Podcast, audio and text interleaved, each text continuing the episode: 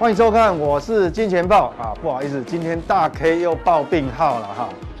我不知道是哪边有到了哈，反正报病号，那今天就由我直接来跟各位投资人做报告。好，那在报告之前呢，我还是要这个很慎重的哈，跟我们投资人讲一下哈，因为有时候有的投资人看到的是重播啦，那以为我们这个更新的速度很慢，事实上哈，你看到我是金钱豹，你一定要这个哈重磅首播有。 盖这个大印子哈，那这个才是当天的哈，当天的。那这个每周一到周五啊，大概晚餐的时间，那7点半到8点之间，我们就会上架了哈，当天新的啊，所以要看这个哦，有盖一个首播哈，这个就是当天的，因为有时候怕会混乱。好，那今天呢开始呢，第一个画面，我们各位看到了这个，这个是什么？这跟他拎刀的瓦斯炉有没有？ 这应该也是瓦斯炉没有错嘛，哈，对对对，这只是这个图有 P 过了哈，这瓦斯炉。那这个是什么？这个是这一期这个《经济学人》的这个杂志封面哈。那为什么会用这个图呢？主要是最近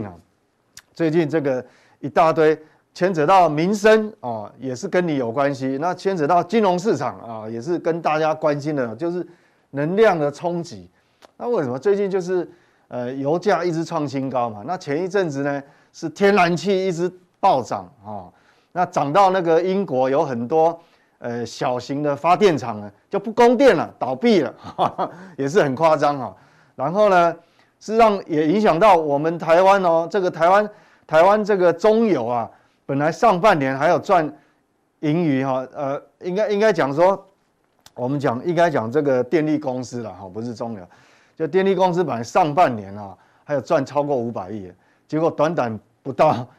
3个月哈，2、3个月全部把它亏500亿超过了，现在累计是倒亏的，所以这个就是天然气暴涨嘛。那所以哈，我们讲说这个确实最近的对金融市场冲击非常大。那在这个月底呢，那有这个我们讲 G20的这个峰会哈，那可能要召开，那可能大概也是会有很多讨论说我们未来啊到2025年。 几乎所有的世界，全球所有大部分的国家哈，尤其是欧美嘛，大部分都2050年是要碳平衡。那我想最近这个又涨成这样，我想这个是有难度哈，这个要碳平衡有难度。然后呢，11月初也很热闹，11月第1个礼拜又有这个不只是 FED 要公布这个它的货币政策哈，那还有这个我们讲说。 那个气候峰会啊，这都是跟我们有关系的。好，那看到这个画面，我们就进入我们的这个主题啊。今天我们要讨论一下，就是说，其实，这原物料波动确实是会干扰到很多的这个金融市场。为什么？因为它会影响到主要央行的货币政策。那我们可以看哈，前一阵子啊，我们讲上周好了，这10月11号到15号哈，这个。 动力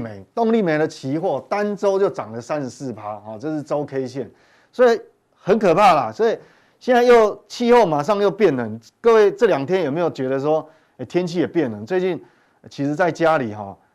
渐渐现在都不用开冷气了哈，现在气温也变冷，所以这一样，我们不管是瓦斯还是这个煤啊，就因为你要供热嘛，哈，还要发电嘛，这个都会影响。那另外就是说。 才刚刚公布了这个中国大陆的这个 PPI 哈，这 PPI 也是啊飙升哦，所以整个会影响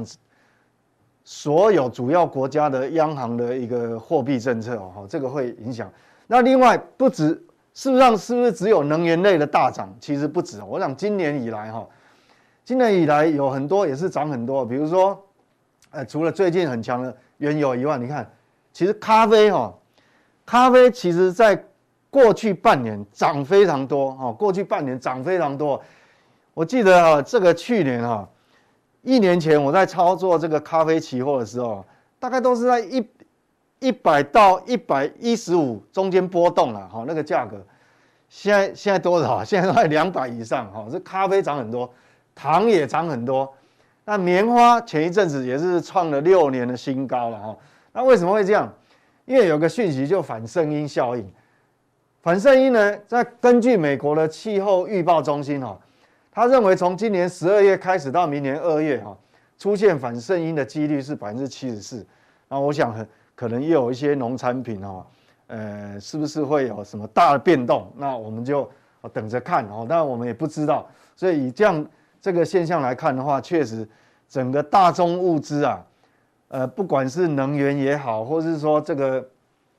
有这个软性商品，确实都会有一些影响哈。那这个都会影响货币政策，所以为什么我在前一阵子跟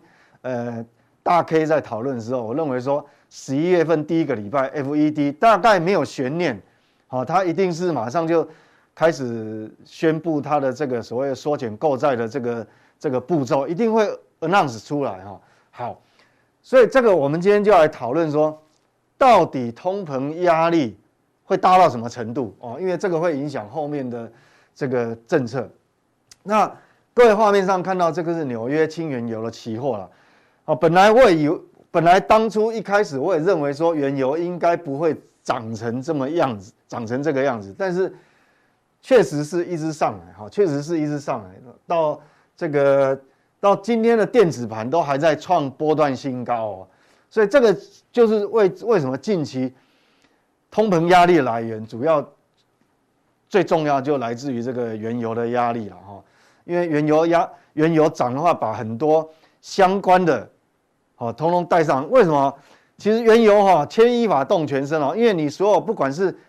开采煤也好啊，开采石油、开采什么铜啊、镍啊、铁矿砂。其实你都要消耗很多能源，这个都也是跟这个有关系哈，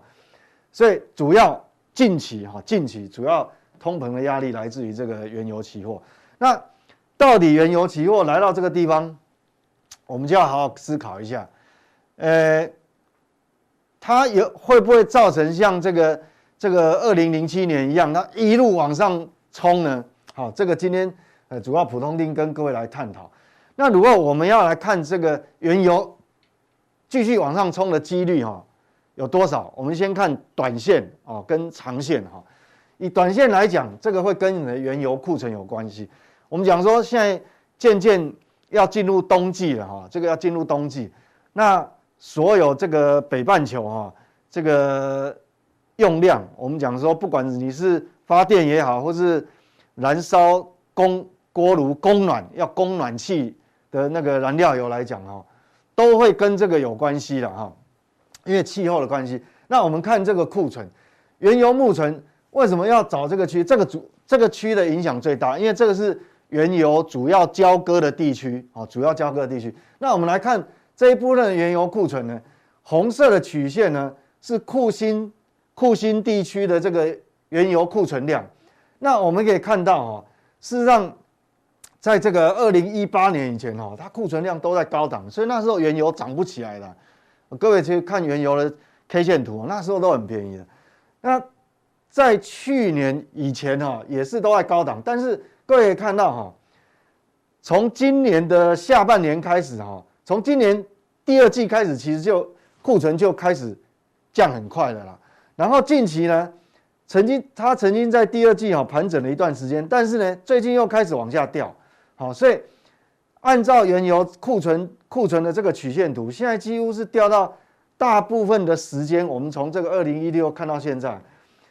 等于掉到一个相对低档区哦。好，那当然黄色柱状体是它的每一周的这个变动量，好，变动量。那我们先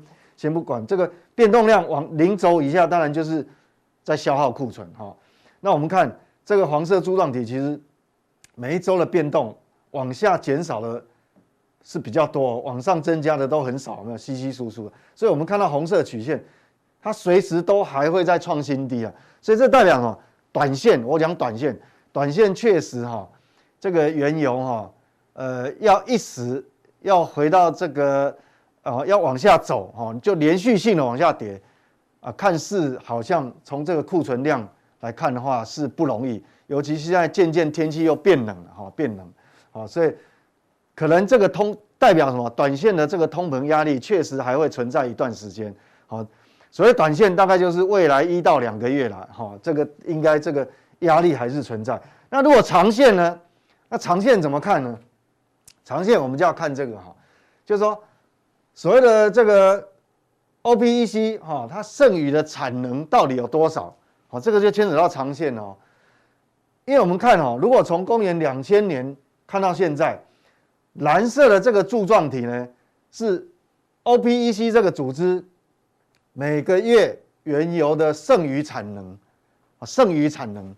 因为你如果剩余产能很少，代表未来这个油价往上推的这个压力啊，就比较大，为什么？因为你要增产不容易嘛。那我们如果看哦，那红色的是布兰特原油期货了，哦，最近也是，哦，最近就是一路往上涨嘛，哈。那但是我们如果长线哦，我们看这个长线的这个油价啊，哦，长线的这个 OPEC 的剩余产能哦，可以看到，其实最近你不看的话，其实这个都是在历史高档，好，但是最近掉很快。最近掉很快，这个每个月去统计的话，因为美国的这个能源资讯局啊，它每个月都会去评估，好，然后评估到底未来1到2年 OPEC 这个组织呢剩余的产能到底是有多少？所谓的剩余产能就是说我30天以内马上可以上线增产的，并且可以维持至少90天了。这个油井啊，它去统计那个这个每个大主要区域的油井哈，就是剩余产能。那我们看，虽然最近哈，这剩余产能降得很低，但是呢，你即便降在怎么低哈，这个位置哈，我们可以横线这样拉过来看，其实还是比这个2008的高峰还要高哦。那我们知道，2007年的时候，原油曾经飙到一桶，纽约轻原油一桶飙到140几块美金哈，飙到140以上。那是在2007，好，就是，那就在这一段时间，那这一段时间你看剩余的产能有多低啊？好，就在这个位置哦，这都是相对低档。那现在剩余产能呢还那么高，对不对？来这个地方，所以你一划过去，好，你这一段时间不看的话，其实现在以过去来比较，其实还是相对高水位，代表其实 OPEC 它是可以增产，它不是不能增产。那就是看它要不要而已，所以原则上来看呢，如果我们长线来看原油，其实你说这边80几块要上到100块，上到100块的几率呢，我认为是比较小的，好，是比较小。好，从这个剩余产能来看，所以结论就是说，我们讲短线呢，油价确实要掉下来不容易，好，短线这是短线，但是长期来看呢，你说要它飙到很高100以上，我想也不容易，好，也不容易。所以从这个图形来看的话，我们大概就知道说，为什么 FED 认为这个通膨压力，它到目前为止，它还是认为这是暂时性的，好，不会是一个哇很长时间的、很重大的一路这个通膨率一路往上走，应该不会，只是说比预估的时间拉得长一点，但是 FED 呢还是认为说这是有阶段性的一个暂时性的啊，因为那我们如果从原油的这个角度来看，确实是这样子啊，因为这个柱状体是剩余产能嘛，事实上对比过去其实还算是足够哈，应该也等于说结论就是说要出现能源危机的几率目前是不大的了哈，是不大的。好，那既然是这样子呢，我们再来看一下最近这个原油期货的报价哈，就是。这个是今天早上在原油电子盘的这个交易哈，我把它截图截下来，各位看哦，这个是11月份的合约，好，纽约轻原油的报价，现在是多少？83.5哦，这是今天早上成交的价格。那12月的合约呢，比较低，82.89，那1月的合约呢，81.88，哎，怎么越来越低？那如果到2月更低，3月到明年3月剩下80，到4月呢跌破80。为什么每个月的合约这样看下来，越后面的合约越低？我为什么要跟各位报告这个？这个是提供我过去哈一段时间在交易这个原油期货的经验，这是经验谈。一般来讲，如果长期的趋势它是往上看的时候啊，它一定每一个月会高，越来越高，会越来越高。就远月份的合约会高于近月份，所以会变成正价差，会价差会变正价差。这个是交易经验，像很多商品，其实像比如说天然气，天然气它远月份的合约就比近月份的合约还贵哦。但是原油你看，越后面的合约越低，事实上这就呼应了我前面这个看法，就是说短期确实造成一些通膨上原物料的这个价格的压力哈，通膨压力。但是长期来看，原油应该不会这么贵啊，它还是会往下走。为什么？我们从合约报价大概就可以看得到。那到了这个明年的6月呢，你看剩下 77.7， 好，剩下这个 77.7。 所以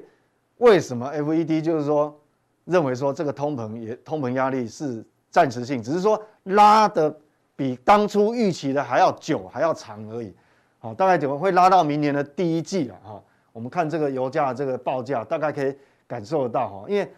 这个都是真金白银成交量交易出来，这个很多市场的大户哈交易出来，所以这个骗不了人。好，所以原则上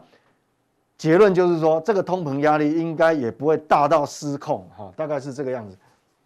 那我们接下来就要看，就是说以 FED 11月第一个礼拜也快到了哈，11月2号、3号，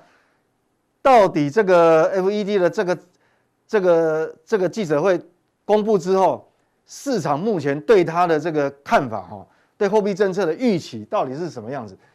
这个是市场预期升降息次数的几率啊，这是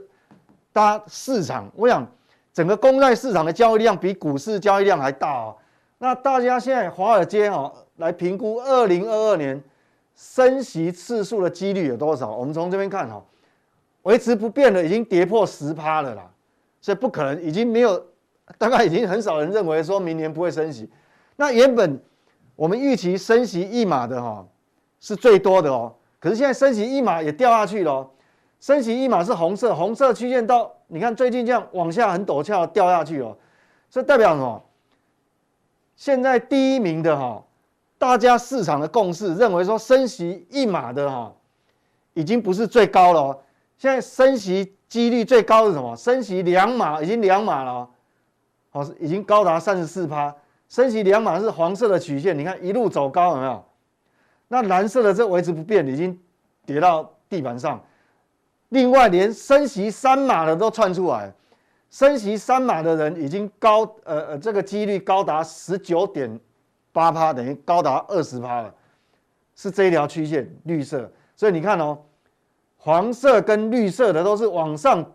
陡峭的扬升，有没有？黄色跟绿色，那黄色绿色就是一个升息2码的几率来到 34%， 升息3码的几率接近20%。那意思就是说，现在市场预期，本来我们预期说明年年底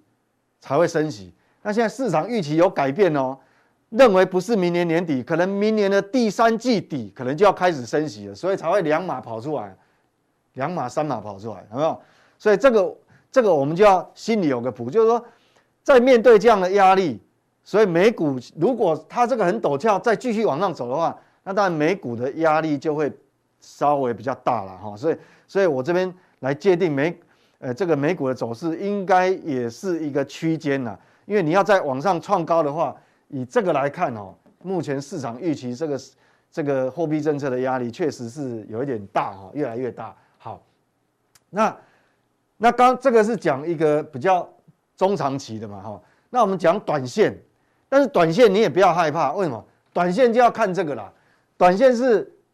美国10年期跟30年期公债殖利率。那我们看到黑色的是30年期公债殖利率，现在是 2.06， 好，那10年期公债殖利率是 1.59， 好，就是10年期的是黄色。那我们很显然看到这个曲线图，它并没有很陡峭的往上走哦。它有稍微扬升，后来又掉回来，所以代表什么？其实虽然中长期的预期心理，这个升息的几率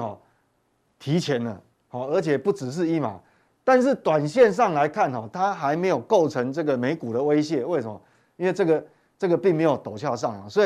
以短线上来看，所以短线大概就是未来1个月嘛，所以大家也不要自己吓自己啦，很害怕。那所以好，我们认为说美股这个地方应该也不容易。你说要破这个2个礼拜前的低点也没那么容易。好，那我们来看，我们为什么谈大环境？大环境对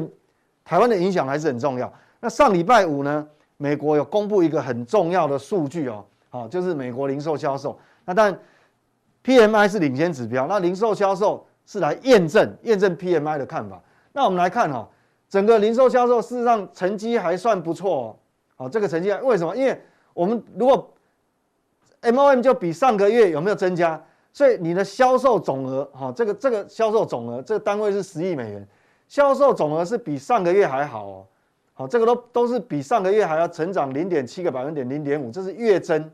那年增率，哈，这边是年增率，所以这个如果我们看核心零售还是比上个月增加，这个还算是优于预期，很漂亮哦。那里面有红字的是什么？为什么要跟各位讨论这个表呢？这里面有一项跟台湾非常有关系的，你看，这全部都是大部分都是比上个月成长哦，有没有哦？好像这个成长很多啊，哦，这是娱乐，为什么要开放了？所以这个解封以后开始服务类的会增长比较明显，所以你看这个娱乐项目，好，还有像这个是属于百货量贩，好，这个其他部分都是一样哦，那唯独这个红字我们就要关心，为什么？这是跟台湾有关系，就是电子及相关应用，你看嘛，很多都是比如智慧型手机啦，哦 ，MB 啊，或是其他消费性电子，这个就电子，这跟台湾出口有关系。这个就是什么？连续2个月都黑字啦，8月比7月还要少，9月又比8月还要衰退0.8%，所以这样来看，我也是验证。回头是验证我们已经讲过不止一次，讲过 N 次了。就台湾因为主要都是出口以硬体为主哦，不像美国都是这个服务业为大宗，所以对台湾的出口电子业确实是有一些压力。从这个表就其实可以看得出来。所以为什么我说以板块来讲，以景气扩张的力度来讲，现在全球哦，美国还是领先的啊，这个是最好的。那第二个是欧洲，接下来是排台湾。接下来是中国大陆，其实从这一项，所以接下来其实这个台湾哦，还是要步步为营啊。从这个地方可以看得出来，所以整体而言，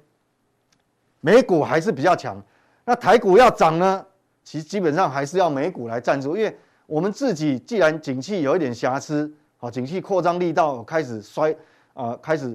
退了哈，开始比较变小了啦哈，那就要靠外部来推，那外部力量当然就是美股嘛。那我们可以看到，美股目前为止最接近高点、历史高点的是道琼哈，那随时都有可能去挑战那个高点，因为从这个形态哈，我们上次讲，从这边试图筑底，当然没有跌破哈，没有跌破前低没有跌破，然后往上，所以这个来讲的话，至少对台股是个保护。当然，跟台股关联度最大的不是道琼哦，是纳斯达克。那纳斯达克一样哦，我们也看到，其实这边有一个短底。形态已经有打出来哈，那虽然距离这个前高啊历史高点还有一个距离，但是至少这个短底的形态，我们一看这个短底的这个宽度，其实跟这个小头部的宽度其实差不多，所以其实这边的力量也不会比这边上面小了，所以原则上短线哈还是对台湾是相对有利，至少它比较稳定哈。那所以说这个是美股的话哈，应该。至少目前来看是安全的哈，是安全。那我们回过来看我们台湾自己哈，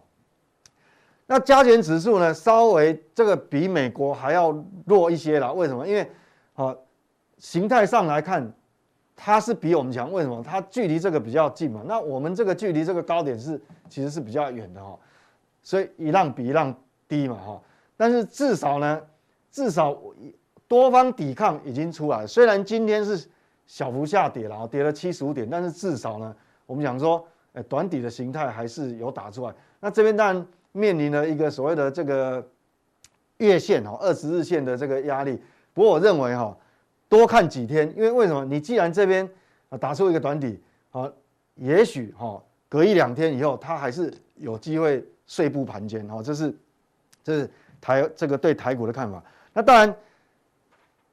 并没有改变我先前跟各位讲说，台股的架构就是一个箱型区间整理，你也不要担心说，哇，这个是不是会有大幅度的下跌？没有，因为我大概前两次都有用本益比的角度，有现金殖利率的角度，都告诉各位啊，目前为止其实台股的下档支撑还是很大的啦。那上礼拜呢，上礼拜四我们在这个节目好也是在普通定直接跟各位讲说，你要怎么抗通膨？那时候是讲哈，举个例子是台达电，这是我个人我对怎么样去对这个通膨压力之下投资策略改变，我知道。那我跟各位不是报告吗？上礼拜四就找一个产业趋势透明度够高的，然后它刚好修正的时间也蛮久了，刚好趋势不变，股价修正下来，那就是你的机会啊！哦，我们讲说就去布局这个这个所谓的这个台达电哦，我讲说台达电可以当成你的口袋名单哈，最终口袋名单。那事实上啊，今天也上来喽，你看哦，礼拜四跟各位报告是已经收盘以后，我们下午录这个节目，礼拜五马上就有低点哦，哈，马上就有低点，然后今天是往上涨，所以这个我们讲说，其实最后既然台股是箱型架构呢，那接下来就看你的这个投资组合的内容的选股了。所以加强定哈，等一下还要跟各位报告什么呢？还有什么这个长线的口袋名单，像这个也是口袋名单之一嘛。在更早有跟各位报告过矽晶圆哈，这都是长线的口袋名单。那还有什么口袋名单呢？就值得你留意，不管你是要定期定额去买进，还是说你去长期去追踪的哈，那我们会有一些范例。好，所以加强定很重要哈。那加强定怎么定呢？我们讲说你 Google 这个我是金钱豹，你点进去哈，这边有个 logo， 点进去之后呢？会，你有按频道首页，你可以按入加入键，因为它会有让你点选哈，按这个加入哈，那你就可以加进我们的这个加强定哈，那加强定非常重要。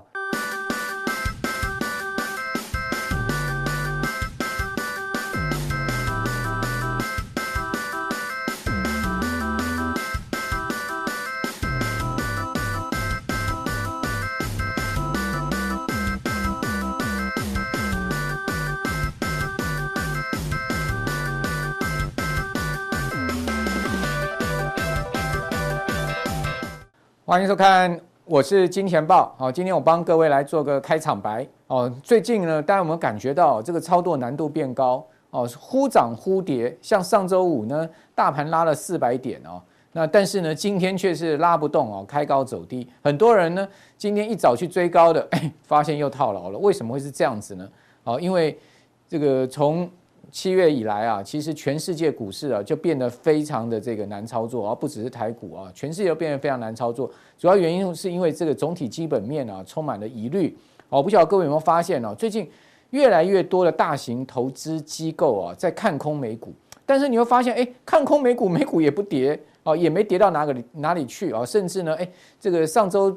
又重新都站回了月线啊，甚至要挑战月线了。好，所以说这个多空双八的行情啊，就困扰了投资人。那我们可以看到啊，这个讲到大型投资机构看空美股啊，首先我们来看到最新的消息啊，就是霸龙金融周刊啊，他说呢，这个美股半年内会修正。事实上，这也不是他第一个讲了，好，这已经很多人这样讲说美股要修正，但是呢，一直都是只闻楼梯响，不见人下来。那霸龙金融周刊它是针对大型机构的投资人，他做了一个基金大调查，就针对法人的调查。那 50% 的受访者他是看好未来12个月美股前景，一半看好，但是呢这是低于啊春季调查的 67%， 当时将近70%哦，所以说这有很明显的这个看好的人在变少。那至于说维持中立的是将近40%哦，看空的 12%， 那这是高于上一次调查的 7%。 虽然说只有这个个位数的百分点的上升哦，但你也发现其实这个大型机构的投资人啊，就是这种法人的这个基金操盘人，他们其实有一些开始逐渐在改变这个对于这个多头的看法哈。好，那大型基金的经理人预期美股会在半年内回档修正，但是还看好长期的展望。好，我觉得这种心态啊，其实可以理解了，因为一方面呢，我们看到有一些经济面的这个疑虑，但是另外一方面也发现，哎，这个钱啊似乎也没有地方去，好，不进股市，不进债市，不进房市，你这个钱要去哪里？利率这么低，好，就算升息，大家也都知道，长期的利率是很难真正这个走升的哈。这是我觉得就像夹杂在这样的一个复杂的情况之下，情绪之下，好，另外呢，这个安联集团的首席经济顾问这个伊尔艾朗呢，他说呢，哎。小心联准会的退出啊，会让市场的波动加剧啊！哦，事实上，这个市场的波动已经慢慢在酝酿之中了。虽然我们可以看到这个并没有出现急剧的下跌或者急剧上涨的一个情况，但你会发现，哎，其实这个股市已经不像上半年这样子缓缓涨、缓缓推升的一个情势了，它会出现上下摆荡的一个情况。所以说，这个波动其实是存在的哈。那根据这些大型的投资机构的说法哈，我这边呢，我个人的看法是这样子哈。第一个呢，回归到总体经济的基本面上面，因为股市脱离不了基本面，所以我们还是要来看经济基本面啊，最新可能的一个这个发展方向。那当然看联准会的一个预测啊，可以得到一个概括哈。那这个联准会啊，是把今年的 GDP 调降了嘛，好，从原先的这个预估的7%调降到5.9%。好，另外呢，他把明年的 GDP 调升，这个情绪就有点尴尬了，对不对？今年第四季、第三季不好，但是明年呢，似乎又看好。哦，所以呢，他把明年从 3.3% 调到 3.8%， 哦，调了 0.5 个百分点。那至于说在这个物价指数的部分，各位看到这个 PCE 这个 inflation 哈，就是个人消费支出的物价平减指数啊，联准会呢把今年的数据从 3.4% 调到 4.2%， 就是代表说物价的压力确实啊是如山般的大哈。但是呢，明年有没有这么大的一个物价压力呢？似乎没有。在联准会的看法里面呢，它是在 2.2%， 比今年的 2.1% 稍微高一点点。啊，这个在 2% 的这个界限的一个警戒线面上面一点点，高空稍微一点略过的一个态度哈。所以说，从这个数字来看的话，如果照联准会这样推测，哎，那明年经济情况还是很明显的超出这个物价的一个增幅。哦，由 4% 多的一个经济增幅，超出 2% 的一个物价的增幅，还是不错的一个环境，哦，只是呢，恐怕这个大型机构的看法就不一样了。我们来看到高盛的看法哈，他认为今年的这个核心 PCE 啊是 3.5 啊，那另外呢，这个今年到年底的这个 YOY 由第四季的核心 PCE 是到 3.75， 就是 3.8。如果说以 3.8 这个数字来看的话，那 PCE 呢恐怕会要上到超过 4.6 哦，因为现在目前的联准会所最在乎的这个经济数据啊，哦，它的这个 PCE 现在目前是 4.6， 核心 PCE 呢是 3.6， 哦，所以说也就是说，如果真的上到 3.8 的话，那会超过现在目前的 4.6， 再往上升哈。那至于说明年啊，高盛的看法呢，这个核心 PCE 会下降到 2%， 这个看法倒是还蛮符合联准会的一个预期，也就是说，通膨啊，他认为会暂时的这个慢慢的哈会出现一个消退的状况。那是不是真的是这样子呢？如果是这样子的话，那照来讲，明年的这个经济情况哈，跟物价的情况是还可以被市场接受的哈。好，那我们来看到，最新的美国的经济数据在零售销售的部分啊，确实出现了一个意外的增长，而使得上周五美股的拉升，是因为这个数据，而出现了一个0.7% 的增长，哦，所以连续2个月出现月比的一个正增长，使得市场啊对于这个相对大家先前比较有疑虑的消费市场的情况呢，啊出现了一些改观。再加上哦，美股的财报在银行股的部分非常的好哦，所以说稳住了这个美股的盘势。但是稳住盘势不代表它能上攻。这个礼拜哈，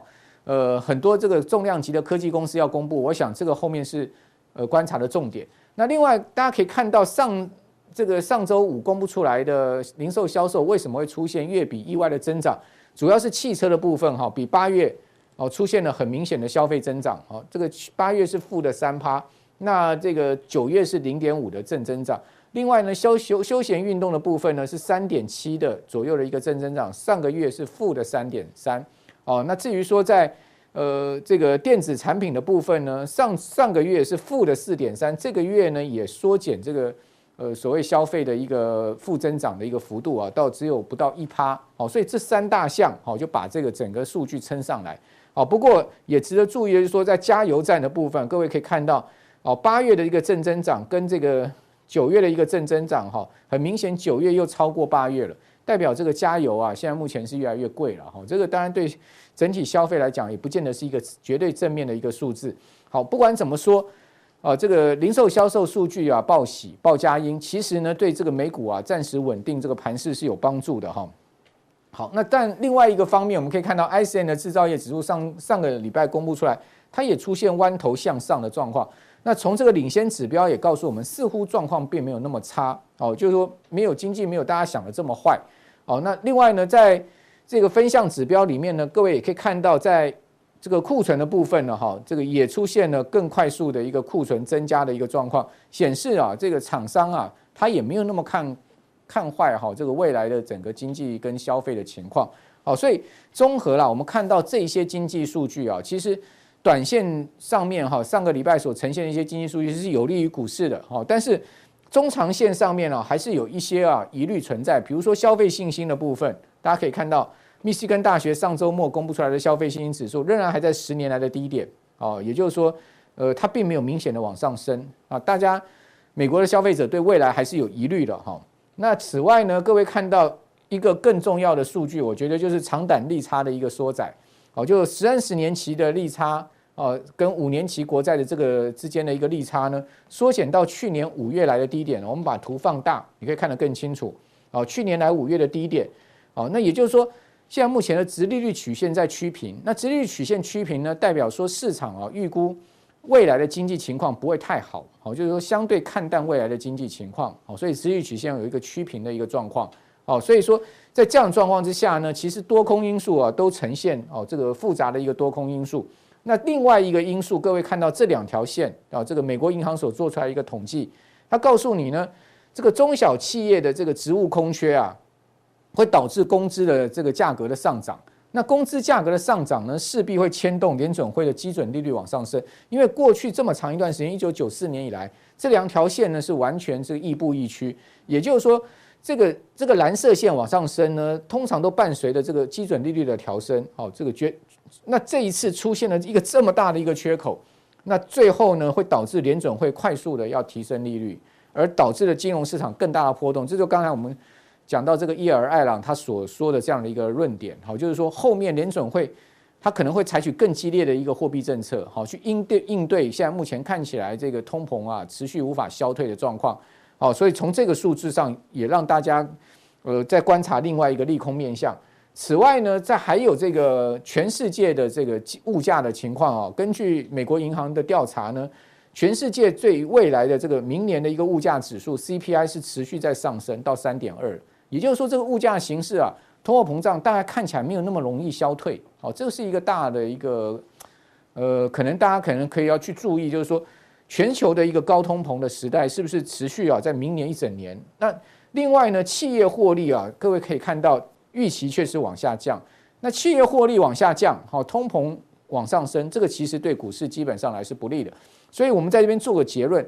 最近股市之所以难操作，就是因为多空消息夹杂，然后呢，基期又相对的高，但是呢，市场的钱又很多，也不知道去哪里，所以说在这样的状况之下，大跌不易，但是大涨也不容易，所以说台股上周五的拉上来，我大概做一个定义，就是只求60分啦，不求这个满分啦，也就是说至少稳住底部，不要破了16162这个低点，而下探了年线，导致了整个大盘转空了，所以说在这边。一根红 K 拉上去，它这个礼拜再往上去挑战月季线啊，相对它的压力会更大。好，除非能放量，好，这是一个关键。所以说呢，我在这边最后做一个结论哈，有利面我认为呢，全球股市都进入到第4季啊，这个传统的旺季，所以在这个环境面上面、时间点上面，我们想讲投资要天时地利人和嘛。然后自己说天时的部分，现在目前是进入到传统旺季了哈，是有利于这个投资的哈。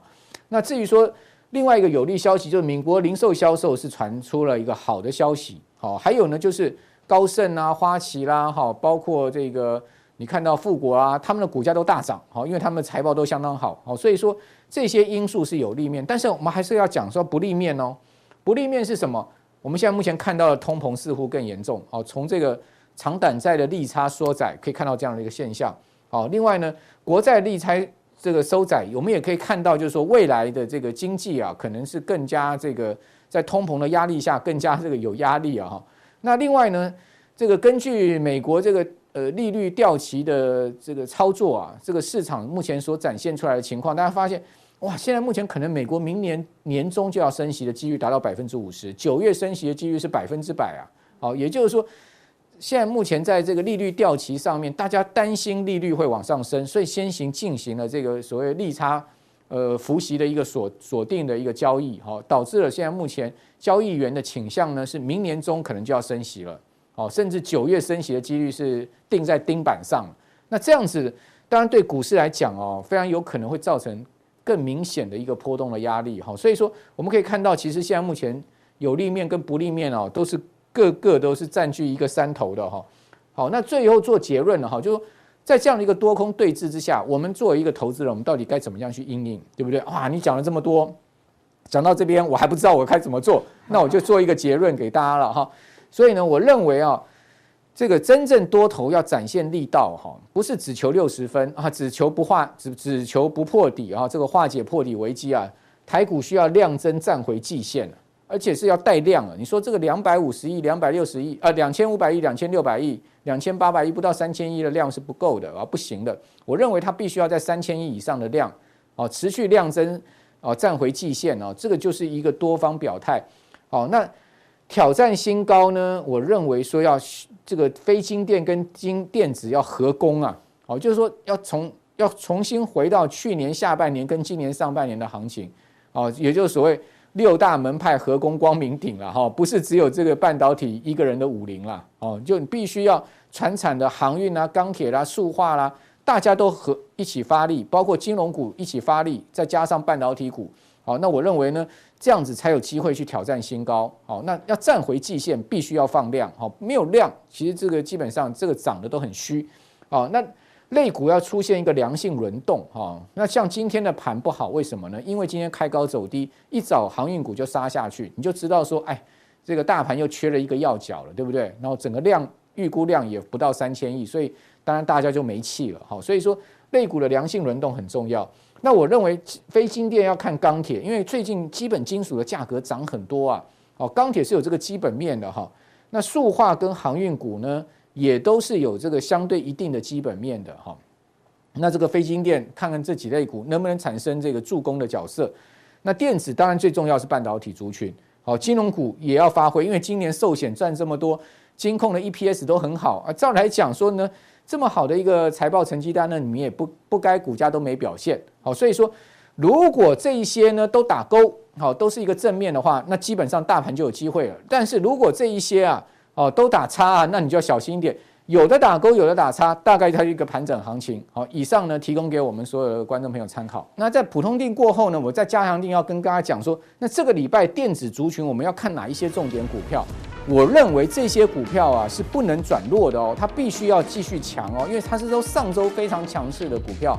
换言之呢，只有强势的股票呢，持续的这个凝聚人气，带领大盘往上攻。这个大盘才能啊，这个有机会站上季线。如果这些股票落下来哈、啊，那大概没戏唱。所以这些族群很重要。等一下我们来观察他们到底是哪一些。